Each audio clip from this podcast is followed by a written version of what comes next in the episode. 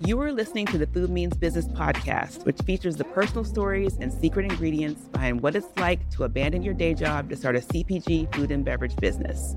I'm Janaba Johnson Jones, former marketing executive turned entrepreneur and founder of food business incubator Hudson Kitchen. Join our community of fellow food business owners and subject matter experts to learn and laugh with us as we explore a startup world that's a little more culinary and a lot less corporate these days. Hi, Sadie. Welcome to the Food Means Business podcast. Thanks for having me. I'm glad to be here. I'm so glad that you're here as well. So before we jump in, we'd love to hear your story. Like what made you start Bread Seriously? So I started Bread Seriously in 2011, but the story starts a couple years before that. I dropped out of MIT. I was studying mechanical engineering and I decided to follow my college crush to San Francisco only to find out that it, the feeling was not mutual at the time. so I didn't have anything else to do.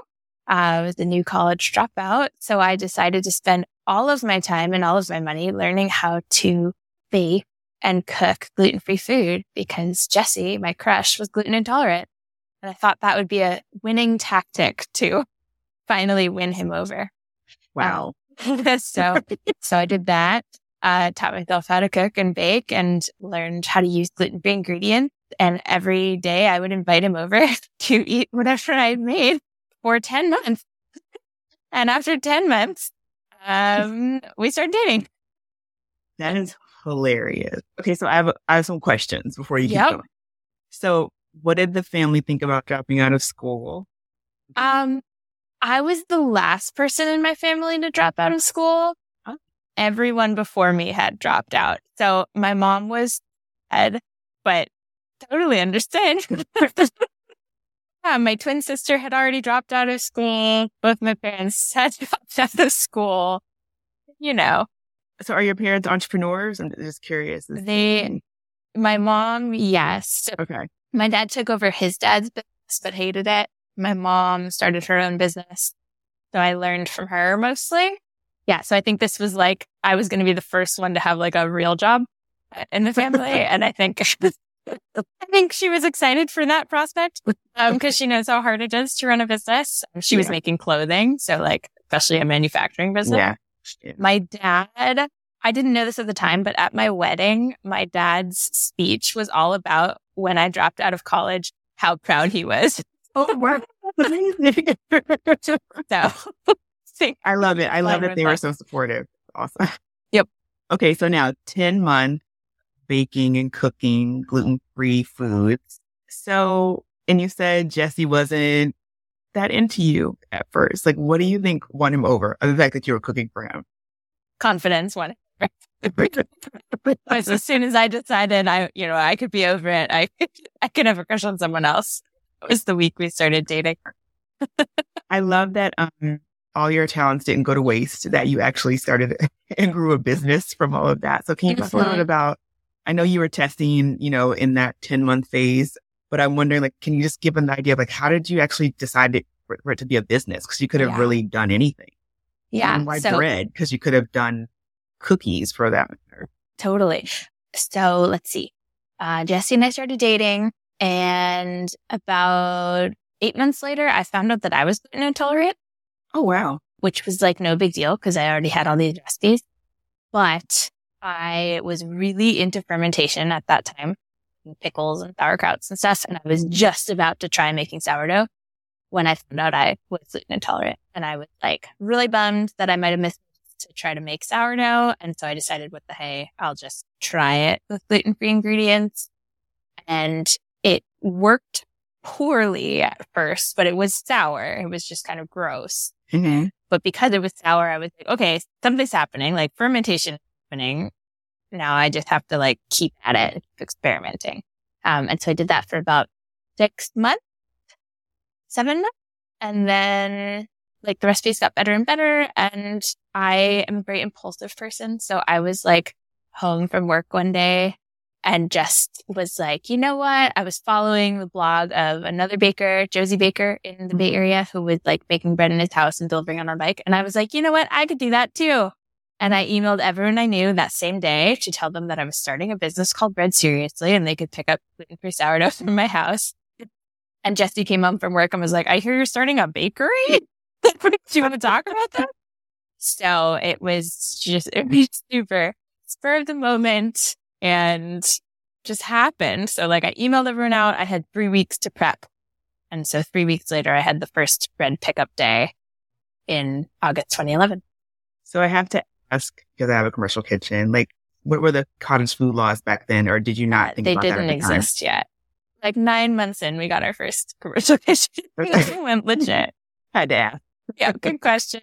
Not mad at it at all. I think that starting at home is like the really best way to. Yeah. Yeah. I think the cottage food laws came into effect right after we got our first commercial kitchen, like a year in. So you let everyone know you're starting this business. Jesse comes home and is like, you're starting a business. So he's, you know, and like, what do you like? And obviously you, mean you mentioned that people could pick things up in three weeks, but like, what, what were you thinking? Like, did you write a business plan? Did you, you know, other than them picking it up, were you selling it at other places? What did you decide to do? Yeah, I did not write a business plan right away. I had run hobby businesses before, like t-shirt companies mostly. And so I was very used to like, I make something, I sell it for cash, then I have cash. That is my business plan. didn't really know the fundamentals of business. So it was just people buying directly from me. I started delivering on my bike and so I could reach more people. And once I started consistently selling to strangers, I got the message that I like mm-hmm. didn't know how to run an actual business. and especially because bread, people buy it every week, whereas like a t-shirt, they buy it once. Like right there was like a little bit more there like, oh, this could be like a real thing.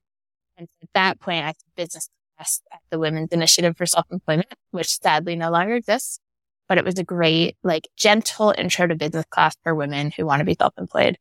And so it taught me like what cash flow is and how to write projections and that I was supposed to pay myself. My parents didn't pay themselves. So like, that's just how I thought it worked.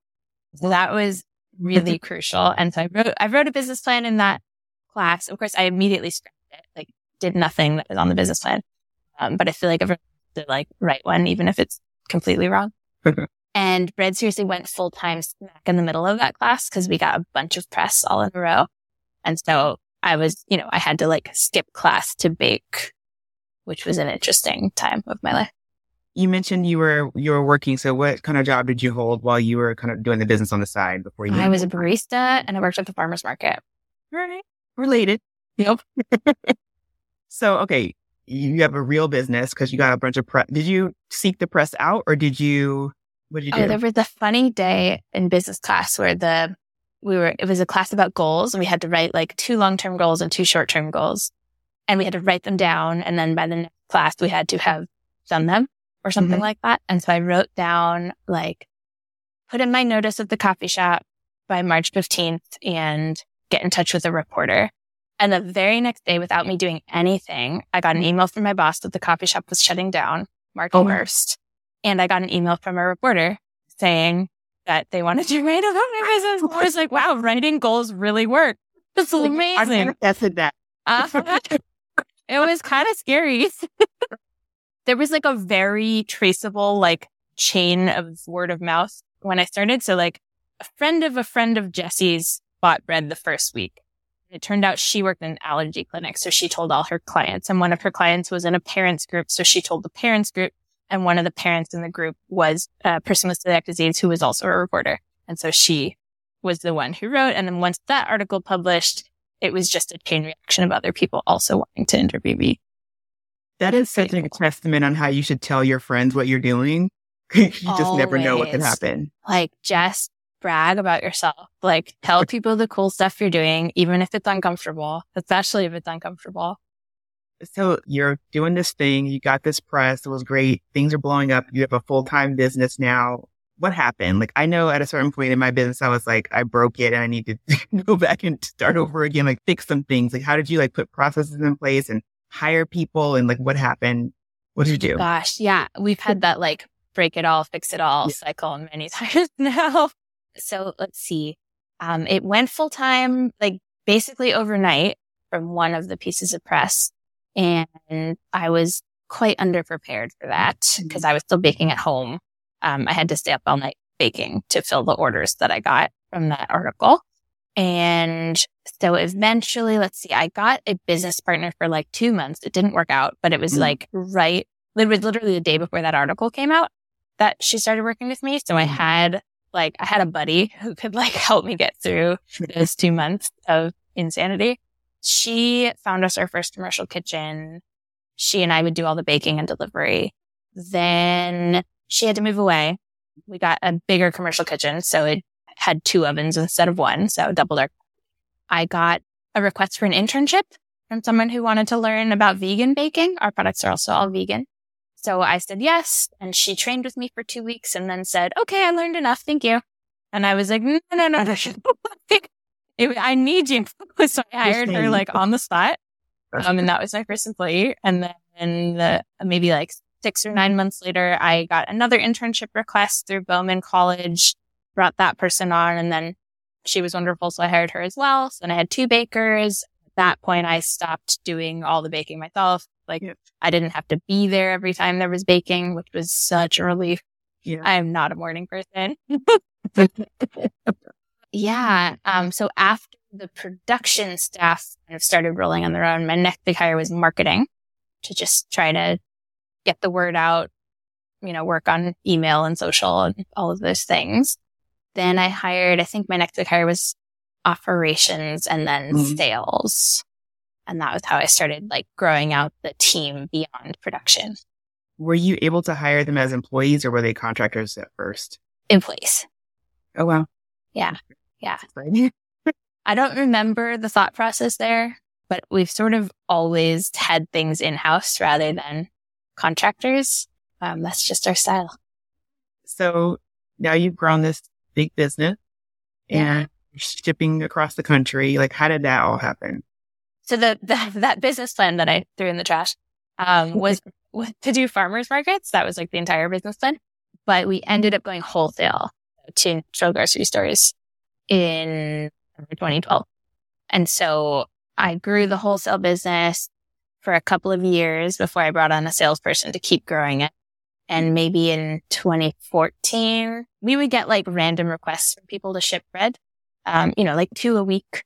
In 2014, I think I finally made a website that had a store on it. Mm-hmm. And then we started selling with my marketing employee, started selling like 30 orders a week and then 90 orders a week. Mm-hmm. And so that really started taking off to the point like you know, we shipped 900 orders this week for Thanksgiving. So the e-commerce is now a full 50% of the business. Okay, yeah, that's what I was going to yeah. ask. Percentage. Yeah. Great. Yeah. So, um, I also read that you transitioned into doing some coaching and motivational speaking. So I'd love to hear about what, how, why you decided to do those things. Yeah. So I've been working with a business coach for the last two years, which I highly recommend. It's just like so supportive and is a place to like really work on yourself and your leadership skills and all sorts of things. With her, I've been trying to transition to doing less work. I'm sort of someone who will like fill up my container. Like I used to work seven days a week. I, I don't more. So I've been working at the five days a week and um, I set a goal to transition to working 30 hours a week. Okay. Just try to like get a little bit of balance back. And I knew that I like, I didn't have to work 40 hours a week anymore because I have an amazing team. Like I have an actual leadership team. I have amazing managers who are like brilliant and take initiative and are way better than I am at the various parts of the business. So I knew I was just working that much, like because I was used to it. Yeah.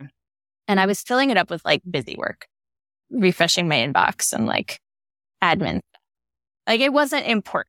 And I kind of had a hunch that the less I worked, the more I would choose the right things to work on, right. which for me are strategy and. And those are the things that I'm that. But when I work more, I just don't even do those things. It's like kind of counterintuitive. So, you know, at this point, I'm working, you know, like 15 to 20 hours a week on Bread Seriously, which is cool. That's very cool. It, it really um, is. Yeah. Like, I think, and like a lot of people, including me, want to be in that place where, where that's what kind of you're giving, you know, the 15 to 20 hours a week to the business and you're able to do something else that you love. So yeah, very yeah. exciting. Congratulations. Thank you. So yeah, I, I had set a goal to do, I really like public speaking. I didn't know that about myself. I found out through like pitch competitions, just like, I like being on stage. I like having the mic. So I, I took a course in like how to turn public speaking into a business and set that as a goal for this year to just try to do that and see if that could be a revenue stream, but also because it's super fun and motivating for me.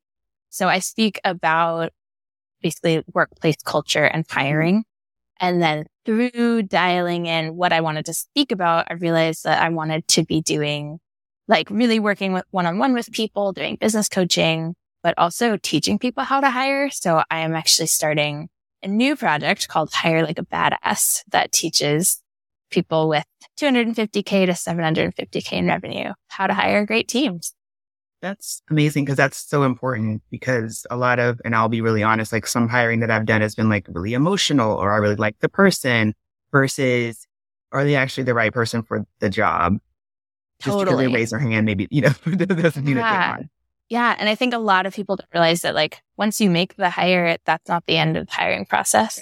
Like onboarding and training are so crucial. You can make the right hire and they will fail if they don't have the right onboarding and training in place.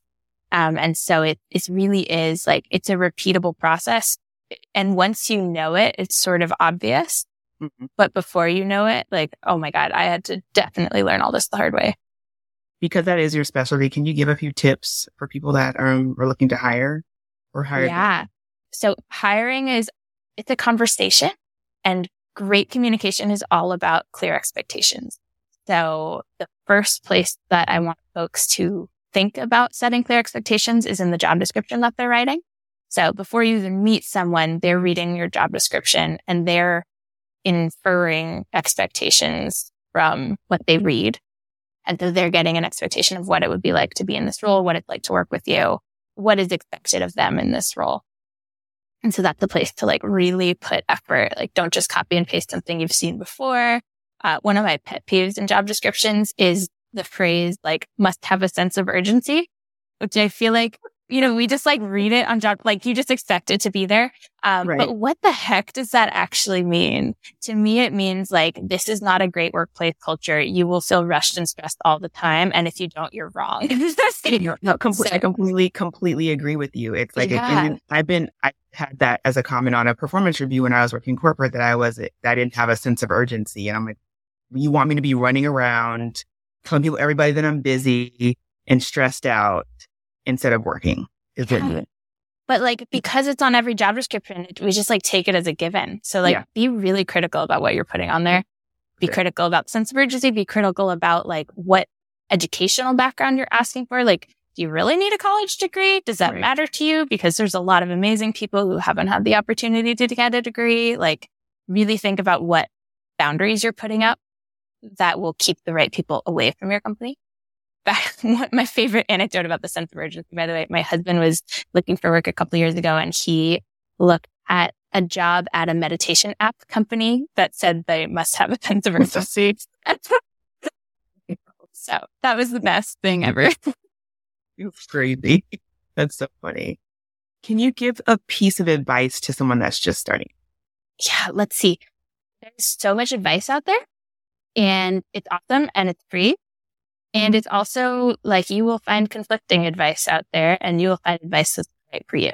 So my advice for founders at any stage is to really spend the time getting to know yourself and what's right for you and what's not right for you. There is so much like peer pressure in the food industry to do things a certain way because we see it modeled and we see that like successful restaurants have like real jerks working in the kitchen or successful food companies scale to 10 million in three years right. and get venture capital or something like that. And it can feel really uncomfortable to not fit those molds. But if they're not right for you, they're not right for you. And I recommend just putting some work into tuning the advice because sometimes it's not at all the right thing for you. That's a very good point. How has um, entrepreneurship changed you? So I've been running Bread Seriously for more than a third of my life. Mm-hmm. So like it's literally like I grew up with Bread Seriously, sure. which is kind of wild. I was like, I'm a shy extrovert. So I, when I started Bread Seriously, I like always sat in the back of the room and like never opened my mouth and never raised my hand. I was like this shy, uncertain little thing. Bread Seriously like really helped me grow into myself, I think, and helped me like learn what I love and enjoy. And like one of my favorite things about my job is network. And like 22 year old me starting Bread Seriously would have been like, the hardest thing in the world. How do you even do it? So a lot about that has changed. Leadership has been really inspiring and motivating for me. Um, so I started working with a different, well, the same coach, but in a different capacity in about 2018 when I realized that like I had a lot of employees, but I had no idea how to be a manager. Mm-hmm. And so I worked with her to just like teach me the basics, like how to do a check-in and what is a performance review. You know, I was a barista. I didn't get those things. Right. When I had worked in an actual place. Um, and so from that, like after getting just the basics down, I started really getting into leadership. And that was the first time I read Brene Brown. And that really lit up fireworks in my head and started to really work on myself as a leader and work on our company culture to turn it into like the culture we have now, which is a culture of communication and leadership. So it's been an amazing adventure and I can't even imagine it a different way. yeah. It sounds like it's been great. Like you seem like you're, you're having a good time, even though I know like entrepreneurship is challenging at the same time to be able to grow a business, have employees that you trust that take initiative. Like that's amazing. It is so amazing. Yeah. And of course there's lows and sometimes there's highs and lows in the same day. And again, business coaching really helps me with that. Just sort of like take out the mindset trash of like, I'm failing or, you know, I'm only working 20 hours a week. I'm so inadequate when other people are like, how do you work 20 hours a week? That's my dream. So, you know, messy. Being an entrepreneur is super messy. For sure. I honestly wouldn't choose to go back and work for anybody else. I want to be unemployable. yeah, me too. So you mentioned working the 15 hours a week and obviously you're, you know, having the coaching and motivational speaking, but like, what do you do for fun or just to kind of take care of yourself? Uh, I'm a curler. really? Yeah. Well, how long have you been curling? Just for a year. I started okay. in January and it has like taken over my life. So I curl three days a week. I'm also a volunteer curling instructor. Wow. I used to have a lot more hobbies and then curling came in and like took all the things that I used to spend like gardening and making artwork and hiking. So I spend my Wow. So at Hudson Kitchen, we have what I call the money bell. It's in our lobby and we ring it when people are celebrating something. So I'm wondering, what are you celebrating right now? Could be personal or professional. Well, I'm celebrating launching Hire Like a Badass.